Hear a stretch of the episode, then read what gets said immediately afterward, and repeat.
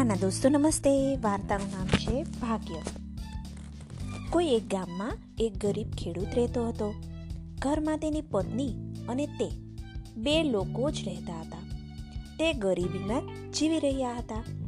ખેડૂત પાસે એક ગાય અને બે કોથળા અનાજ જ હતું. પતિ પત્ની બંને દિવસ રાત પોતાના ભાગ્યને ધૂતકારતા જ રહેતા. ભગવાનને ફરિયાદ કરતા કે તેમને આટલા ગરીબ કેમ બનાવ્યા? આવી રીતે બંને દિવસો પસાર કરી રહ્યા હતા. એક દિવસ ગામમાં એક સાધુ આવ્યા. તે આખા ગામમાં ભિક્ષા માંગતા માંગતા તે ખેડૂતના ઘેર પર પહોંચ્યા. જેવો સાધુએ ખેડૂતના ઘર પાસે અવાજ લગાવ્યો, તેની પત્ની અને તેણે પોતાના ભાગ્યને ધૂતકારવાનું શરૂ કરી દીધું. તમને અમે શું દાન આપીએ? મહારાજ, અમારું તો ખુદનું જીવન ભિખારીઓ જેવું છે. ન કપડાં છે ઢંગના, ન ઘરમાં અનાજ છે. ભગવાન અમારી સાથે આટલો બધો અન્યાય કરી રહ્યા છે. જ્યારે અમે તો કોઈનું કાંઈ જ બગાડ્યું નથી. સાધુ તેની સમસ્યા સમજી ગયો. તેણે કહ્યું, દેવી ભાગ્ય ભગવાન નથી બનાવતા. આપણા કર્મો જ ભાગ્ય બનાવે છે. ભગવાન તો માત્ર કર્મનું ફળ આપી રહ્યા છે.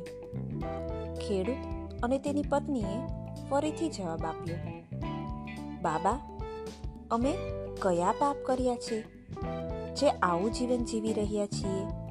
અમે તો કોઈ પાપ કર્યા જ નથી. છતાં પણ ઘરમાં એક ગાય અને બે કોથળા અનાજથી વધુ કંઈ રહ્યું જ નથી. સાધુએ કહ્યું, જો તમે ધન હાંસલ કરવા ઈચ્છતા હો ને, તો એક ઉપાય જણાવી શકું છું.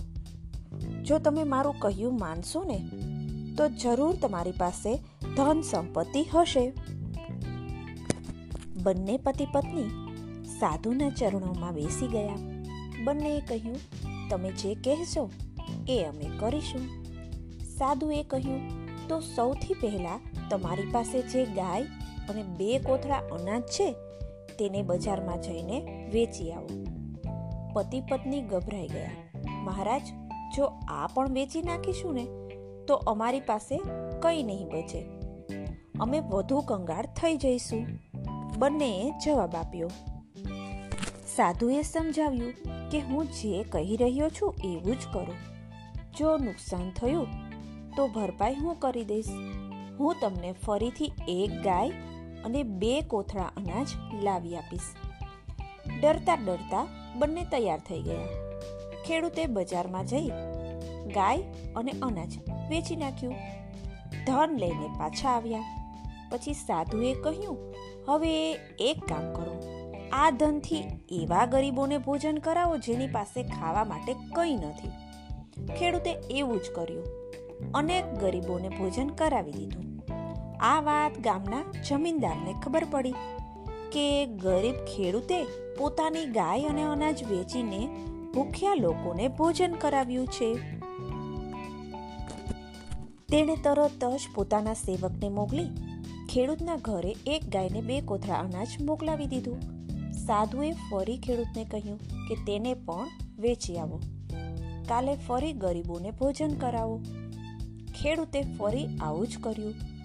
તો ફરી કોઈએ તેને દાનમાં એક ગાયને બે કોથળા અનાજ મોકલી દીધું. સાધુના કહેવા પર ખેડૂત રોજ આવી જ રીતે ભોજન કરાવતો રહ્યો. અને તેને ત્યાં રોજ દાન આવવા લાગ્યું. લોકો તેની મદદ કરવા લાગ્યા કે આ ખેડૂત ગરીબ થઈને પણ ભૂખ્યાઓને ભોજન કરાવે છે. ધીમે ધીમે એ ખેડૂતની પ્રસિદ્ધિ બીજા ગામમાં પણ ફેલાઈ ગઈ. ધીમે ધીમે દાન વધુ આવતું ગયું. ઘણા દિવસો વીતી ગયા.